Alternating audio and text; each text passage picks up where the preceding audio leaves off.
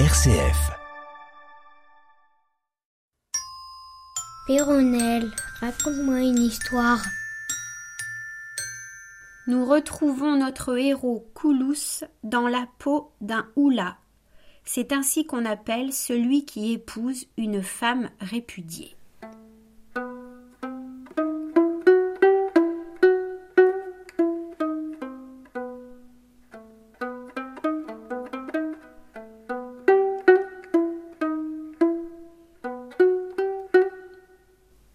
Trouverait donc dans Samarcande, poursuivi d'anichement, des houlas tant qu'on en voudrait. Mais on aime mieux que ce soit un étranger, parce que ces sortes de choses doivent se faire le plus secrètement qu'il est possible. Mouzafer a donc jeté les yeux sur toi. Je suis Naïb, le lieutenant du cadi, et par conséquent revêtu du pouvoir de te marier avec cette charmante dame, se composer de toutes les perfections. Et dès ce moment, si tu veux, tu en seras possesseur. J'y consens, repartit le fils d'Abdallah. Après le portrait que vous venez de m'en faire, vous pouvez bien penser que je voudrais déjà l'avoir épousée. Oui, mais, dit le naïb, il faut que tu promettes de la répudier dès demain, et de sortir incessamment de Samarcande avec l'argent qu'on te donnera. La famille du seigneur Mouzafer ne serait pas bien aise que tu demeurasses en cette ville après cette aventure. Je n'y demeurerai pas longtemps, répondit Koulous. Et si ce n'est pas assez de promettre, je jure que dès demain matin je répudierai la dame que vous m'aurez fait épouser. Il n'eut pas plutôt fait ce serment que le lieutenant du cadi apprit à Mouzafer que le jeune étranger était prêt à servir de houla. Il accepte, lui dit-il, les conditions que je lui ai proposées de votre part. Il ne s'agit plus que de le marier avec votre belle-fille. Aussitôt, Mouzafer fit venir son fils Taher et le reste de la famille, et en leur présence, le naïb maria Koulous, sans lui faire voir la dame, parce que Taher le voulut ainsi. Il fut même résolu que le houla passerait la nuit avec elle sans lumière, afin que le lendemain, ne l'ayant pas vue, il eût moins de peine à la répudier. Cependant, la nuit étant venue, on introduisit Koulous dans la chambre nuptiale où on le laissa sans lumière avec la dame qui était couchée dans un lit de brocart d'or. Il ferma la porte à double tour, ôta ses habits, chercha le lit à tâtons, et l'ayant trouvé, il se coucha auprès de sa femme. Vous pouvez croire qu'elle ne dormait pas, ce n'était pas sans émotion qu'elle se voyait livrée aux caresses d'un homme dont on lui cachait le visage, et dont elle se faisait même une image désagréable, parce qu'elle n'ignorait pas qu'on prenait ordinairement pour Oula les premiers malheureux que le hasard présentait. D'une autre part, Koulous, quoique d'anichement lui eût vanté la beauté de la dame, était mortifié de n'avoir pas le plaisir de la voir, ou plutôt le portrait qu'on lui en avait fait lui donnait une vive curiosité de le vérifier. Ce désir, qui le consumait et qu'il ne pouvait contenter, diminuait la vivacité de ceux qu'il pouvait satisfaire.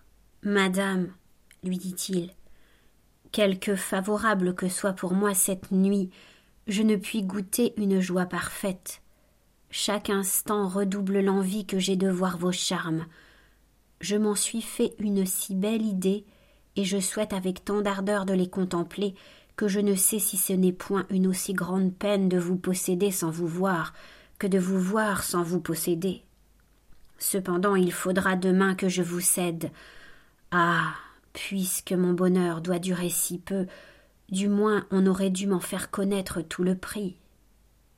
Après avoir dit ces paroles, il se tut pour entendre ce que sa femme y répondrait, et il fut assez surpris lorsqu'au lieu de répondre à ce discours, elle dit Ô oh, vous que Taher a choisi pour rétablir l'union que son humeur violente a détruite, qui que vous soyez, apprenez-moi qui vous êtes. Il me semble que le son de votre voix ne m'est point inconnu. Je ne vous écoute pas tranquillement. Koulous tressaillit à ces mots. Madame, répondit-il. Dites-moi vous-même quelle est votre famille. Le son de votre voix trouble aussi mes sens. Je crois entendre une dame caraïte que je connais. Juste Dieu, seriez-vous. Mais non, ajouta-t-il en se reprenant. Il n'est pas possible que vous soyez la fille de Boyruc. Ah. Coulous. s'écria la dame en ce moment. Est-ce vous qui me parlez? Oui, ma reine, dit-il, c'est Coulous lui-même qui ne saurait croire que c'est Dilara qui l'entend. Soyez-en persuadé, reprit-elle. Je suis cette malheureuse Dilara qui vous reçut chez elle avec le roi Mirgéant, qui par des discours indiscrets vous rendit suspect à ce prince, et que vous devez regarder comme votre plus grande ennemie, puisqu'elle est cause de votre disgrâce. Cessez, madame, répliqua le fils d'Abdallah, cessez de vous l'imputer. Le ciel le voulait ainsi, et bien loin de l'accuser de rigueur. Je rends grâce à sa bonté d'avoir fait succéder à mon infortune un si agréable événement. Mais, belle Dilara, continua-t-il, comment la fille de Boyruc a-t-elle pu devenir femme de Taher? Je vais, dit-elle, vous l'apprendre. Mon père, pendant son ambassade à Samarcande, était logé chez Mouzafer, qu'il connaît depuis longtemps. Ils arrêtèrent entre eux ce mariage, et Boyruk, étant de retour à Karakorum, me fit partir pour Samarcande bien accompagné. J'obéis à mon père avec une répugnance à laquelle vous n'aviez pas peu de part, car je l'avouerai, mon cher Coulous, je vous aimais, quoique je ne voulusse pas témoigner. Et j'atteste le ciel que votre disgrâce m'a coûté bien des larmes. Mon mariage avec Taher ne vous a point banni de ma mémoire. Ce mari brutal et d'ailleurs peu agréable de sa personne, au lieu de vous en effacer, n'a fait que vous y maintenir. Et comme si j'eusse prévu que l'amour ou la fortune nous rassemblerait, j'ai toujours conservé l'espérance de vous revoir. Mais mon bonheur surpasse encore mon attente, puisque je retrouve mon amant dans l'époux qu'on me donne. Ô merveilleuse aventure À peine y puis-je ajouter foi.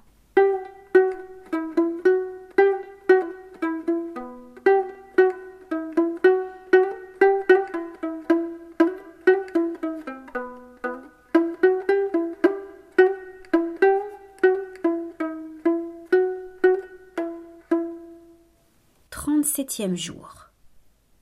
Coulous, après ce qu'il venait d'entendre, ne pouvait plus douter qu'il ne fût avec la fille de Boyruc. Belle Dilara s'écria-t-il, transporté d'amour et de joie. Quel heureux changement Par quel bizarre enchaînement d'aventures suis-je parvenu au comble de mes souhaits? Quoi? C'est vous qu'on m'a fait épouser? Vous dont l'image charmante est gravée dans mon cœur, vous que je croyais ne revoir jamais.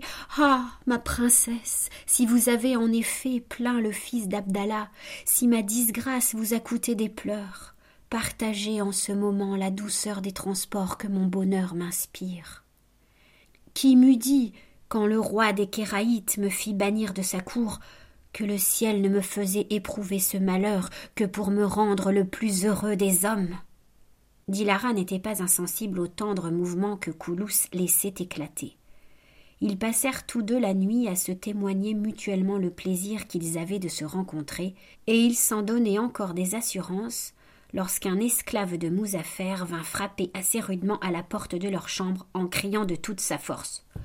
Hola, oh, seigneur Oula Prenez s'il vous plaît la peine de vous lever.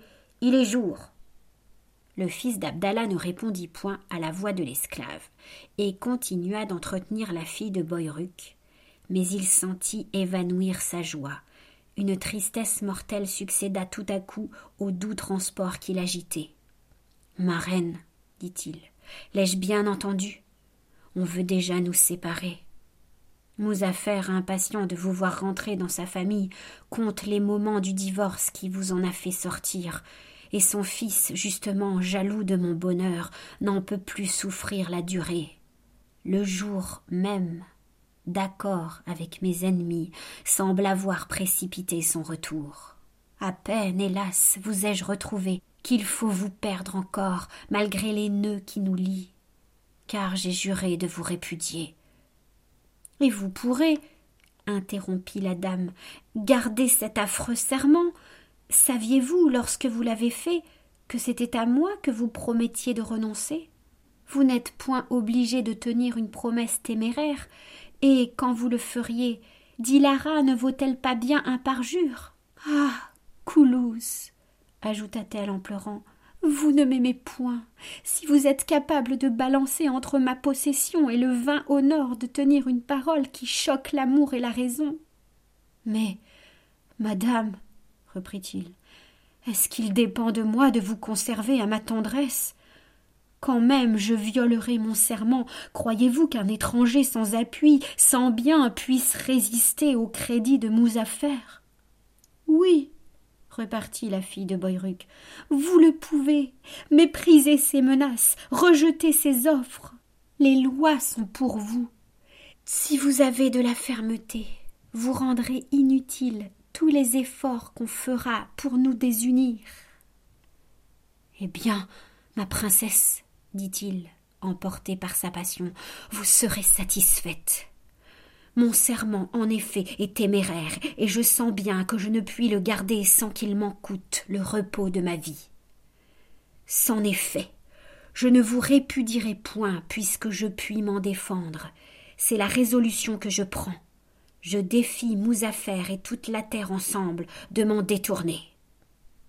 Tandis qu'il assurait sa femme et qu'il se promettait à lui-même de demeurer ferme dans ce dessein, Taher, à qui la nuit avait paru beaucoup plus longue qu'à eux, vint aussi frapper à la porte de leur chambre. Allons donc, oula s'écria-t-il. Le jour s'avance. On vous a déjà averti de vous lever. Vous vous faites bien presser, car il y a longtemps que nous vous attendons pour vous remercier et vous compter la somme promise. Habillez-vous promptement, que nous terminions cette affaire. Le lieutenant du cadi sera ici dans un moment. Koulous se leva aussitôt, se revêtit de ses habits et ouvrit la porte à Taher, qui le fit conduire au bain et servir par un esclave grec. Lorsque le fils d'Abdallah fut sorti du bain, l'esclave lui donna du beau linge et une robe très propre et le mena ensuite dans une salle où était Mouzafer avec son fils et d'anichement. Ils saluèrent le Oula, qui leur fit une profonde révérence, ils l'obligèrent de s'asseoir auprès d'eux à une table, et on leur servit entre autres mets des potages de jus de mouton. Après le repas, Danichement prit Koulous en particulier et lui présentant cinquante seguins d'or avec un turban magnifique plié dans un paquet. Tiens, jeune homme, lui dit-il, voilà ce que le seigneur Mouzafer te donne. Il te remercie du plaisir que tu lui as fait, et il te prie de ne pas demeurer plus longtemps à Samarcande. Répudie donc ta femme, sors de cette ville, et si quelqu'un te demande As-tu vu le chameau? Dis que non. As-tu vu le chameau? Est la façon de parler des orientaux pour dire garde le secret.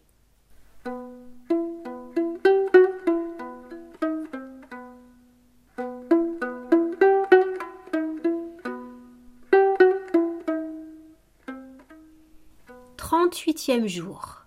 Le naïb, le lieutenant du cadi, s'imaginait que le houla, pénétré des bontés de Mouzafer, allait se répandre en discours pleins de reconnaissance, et il fut fort surpris de sa réponse. Je croyais, répondit Koulous en jetant loin de lui le paquet et les sequins, que la justice, la bonne foi et la religion régnaient à Samarcande, surtout depuis qu'Ouzbek Khan est parvenu à la couronne de Tartarie. Mais je m'aperçois que je me suis trompé, ou plutôt qu'on trompe le roi. Il ne sait pas que dans la ville même où il fait son séjour, on veut tyranniser les étrangers. Quoi donc? J'arrive à Samarcande, un marchand s'adresse à moi, m'invite à dîner chez lui, me caresse, me fait épouser une dame suivant les lois, je m'engage de la meilleure foi du monde, et lorsque je suis engagé, on prétend que je répudie ma femme. Cessez, Seigneur Naïb, cessez de me proposer une action si indigne d'un honnête homme, ou bien je mettrai de la terre sur ma tête, j'irai me jeter aux pieds d'Ouzbek Khan, et nous verrons ce qu'il ordonne. Quand les Orientaux veulent donner des marques publiques d'une extrême douleur, ils se revêtent d'un sac et se couvrent la tête de terre et de cendres. Le lieutenant du cadi, à ces paroles, tira Mouzafer à part et lui dit Vous avez voulu prendre cet étranger pour Oula. Vous ne pouviez faire un plus mauvais choix. Il refuse de répudier sa femme. Mais je vois bien que c'est un homme qui ne sait où donner de la tête et qui voudrait vous obliger à lui faire quelques présents considérables. Oh. S'il ne tient qu'à cela, dit Mouzafer, il sera bientôt content. Offrez-lui cent sequins d'or et qu'il sorte de la ville avec toute la diligence et tout le secret que j'exige de lui. Non, non, seigneur Mouzafer, s'écria Koulous en l'entendant parler ainsi. Vous avez beau doubler la somme, vous me donneriez dix mille sequins, vous y ajouteriez même inutilement les plus riches étoffes de vos magasins, je ne romprai point un si saint engagement. Jeune homme, lui dit alors Danichement, vous ne prenez pas le bon parti dans cette affaire. Je vous conseille d'accepter les cent sequins d'or et de répudier votre femme sans différer. Car si vous nous réduisiez à la nécessité de rendre cette affaire publique, vous vous en repentiriez sur ma parole. Vos menaces, répliqua le fils d'Abdallah, ne m'épouvantent point. Vous ne sauriez m'obliger à détruire une union que protègent les lois. Ah, c'en est trop interrompit en cet endroit l'impétueux Taher, qui avait eu bien de la peine à se contraindre et à se taire jusque-là. Menons ce misérable chez le cadi et faisons le traiter comme il le mérite. Nous allons voir s'il est permis d'abuser d'honnêtes gens par de vaines promesses. Danichement et Mouzafer essayèrent encore de persuader au Oula qu'il devait faire de bonne grâce ce qu'il souhaitait. Mais n'en pouvant venir à bout, ils le menèrent devant le cadi. Ils informèrent ce juge de tout ce qui s'était passé, et sur leur rapport, le cadi, regardant Koulous, lui parla en ces termes. Jeune étranger, que personne ne connaît dans cette ville, et qui vivait dans une mosquée des aumônes que nos ministres te donnaient chaque jour. As-tu perdu le jugement jusqu'à t'imaginer que tu demeureras tranquille possesseur d'une dame qui a été l'épouse de le fils du plus riche marchand de Samarcande verrait une femme qu'il aime et qu'il veut reprendre entre les bras d'un malheureux dont une naissance basse est peut-être le moindre défaut Rentre en toi-même et te rends justice. Tu n'es pas d'une condition égale à celle de ta femme, et quand tu serais d'un rang au-dessus même de celui de ta ère, il suffit que tu ne sois pas en état de faire la dépense qui convient à une honnête famille pour que je ne te permette pas de vivre avec ta femme. Renonce donc à la folle espérance que tu as conçue et qui t'a fait violer un serment. Accepte l'offre du seigneur Mouzafer, répudie ta femme et t'en retourne en ta patrie, ou bien, si tu t'obstines à n'y vouloir pas consentir, prépare-toi à recevoir tout à l'heure cent coups de bâton. Le discours du cadi bien que prononcé d'un ton de juge, n'eut pas le pouvoir d'ébranler la fermeté du fils d'Abdallah, qui reçut les cent coups de bâton d'un air froid et sans se démentir. En voilà assez pour aujourd'hui, dit le cadi. Demain nous doublerons la dose, et si elle n'est pas assez forte pour le guérir de son opiniâtreté, nous aurons recours à des remèdes plus violents. Qu'il passe encore cette nuit avec sa femme. J'espère que nous le reverrons demain plus raisonnable. Aurait fort souhaité que, sans attendre au jour suivant, on eût continué de frapper le houla, et il ne tint pas à lui que cela ne fût. Mais le cadi ne le voulut pas, de sorte que Mouzafer et son fils s'en retournèrent chez eux avec Koulous, qui, tout meurtri qu'il était des coups qu'il avait reçus, ne laissa pas de regarder comme un doux lénitif à ses mots la liberté qu'on lui donnait de revoir Dilara.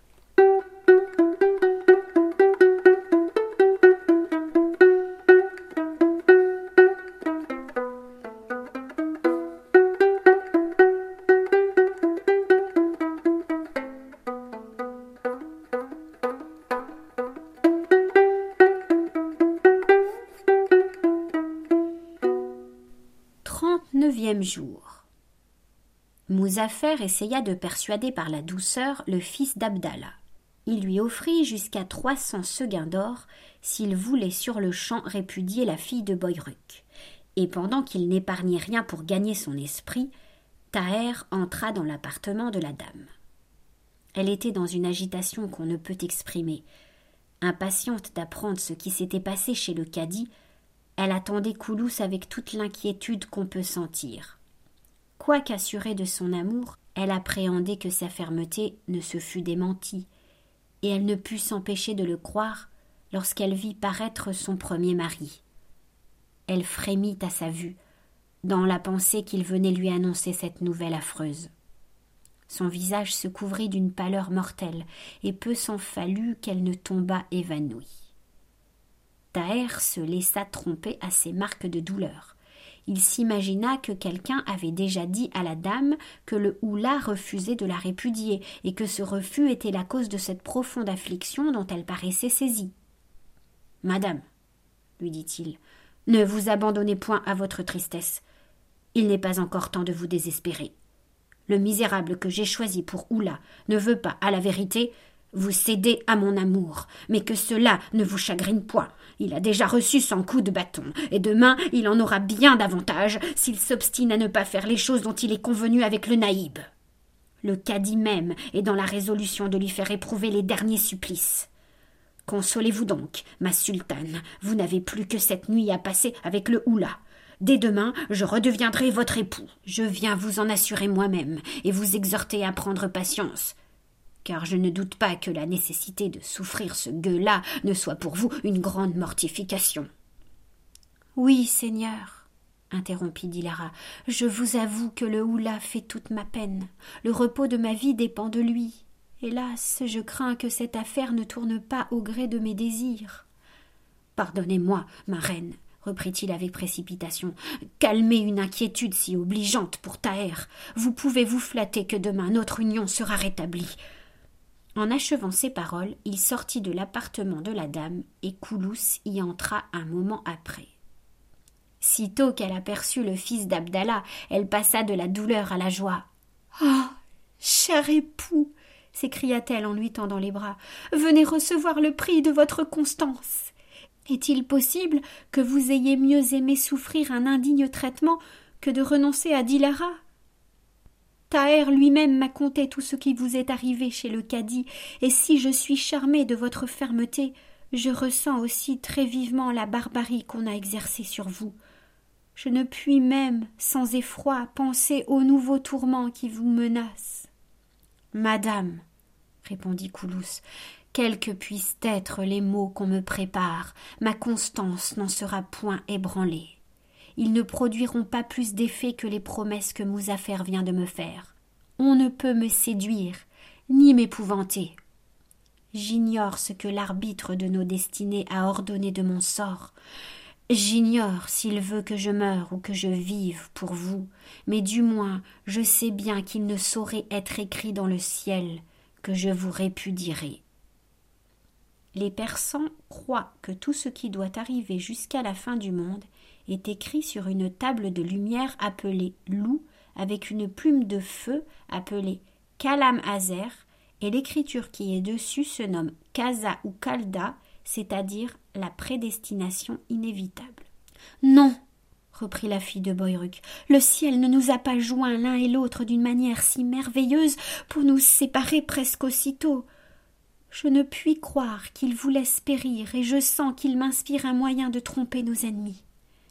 Avez-vous dit au cadi, ajouta-t-elle, que vous avez été favori du roi des Kéraïtes?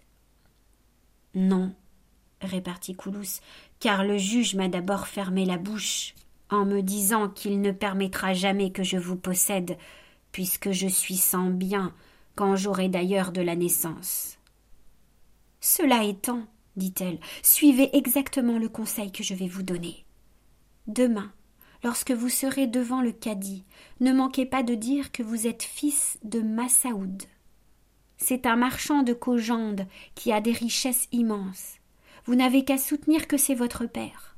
Avancez même hardiment que vous en recevrez bientôt des nouvelles qui feront connaître à tout le monde que vous ne dites rien qui ne soit très véritable.